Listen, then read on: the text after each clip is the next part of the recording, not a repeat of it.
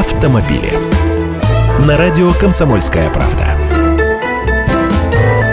Здравствуйте. Штраф за незаконную тонировку вырастет в 10 раз. Повторное, значит, в течение одного года нарушение запрета на чрезмерную тонировку будет грозить штрафом в 5000 рублей или даже лишением прав на срок до трех месяцев. Такие поправки в административный кодекс уже подготовили. В апреле обещают направить их в первое чтение в Госдуму.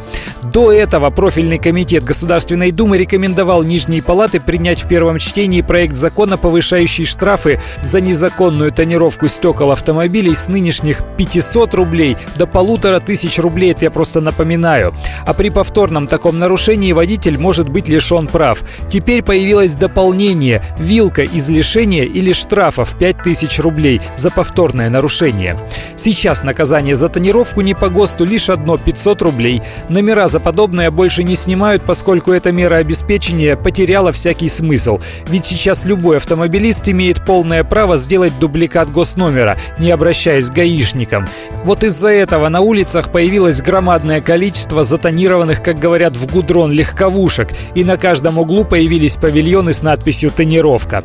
Успеют ли провести через Госдуму поправку этой весной, сказать сложно. На носу очередные выборы депутатов. Эксперты говорят, что сейчас народные избранники не склонны ужесточать законодательство и повышать штрафы. Не самое подходящее время, но посмотрим. В мае, скорее всего, появится еще и наказание за опасное вождение, и оно тоже будет суровым.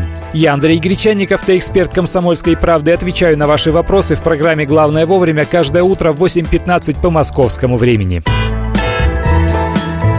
автомобили.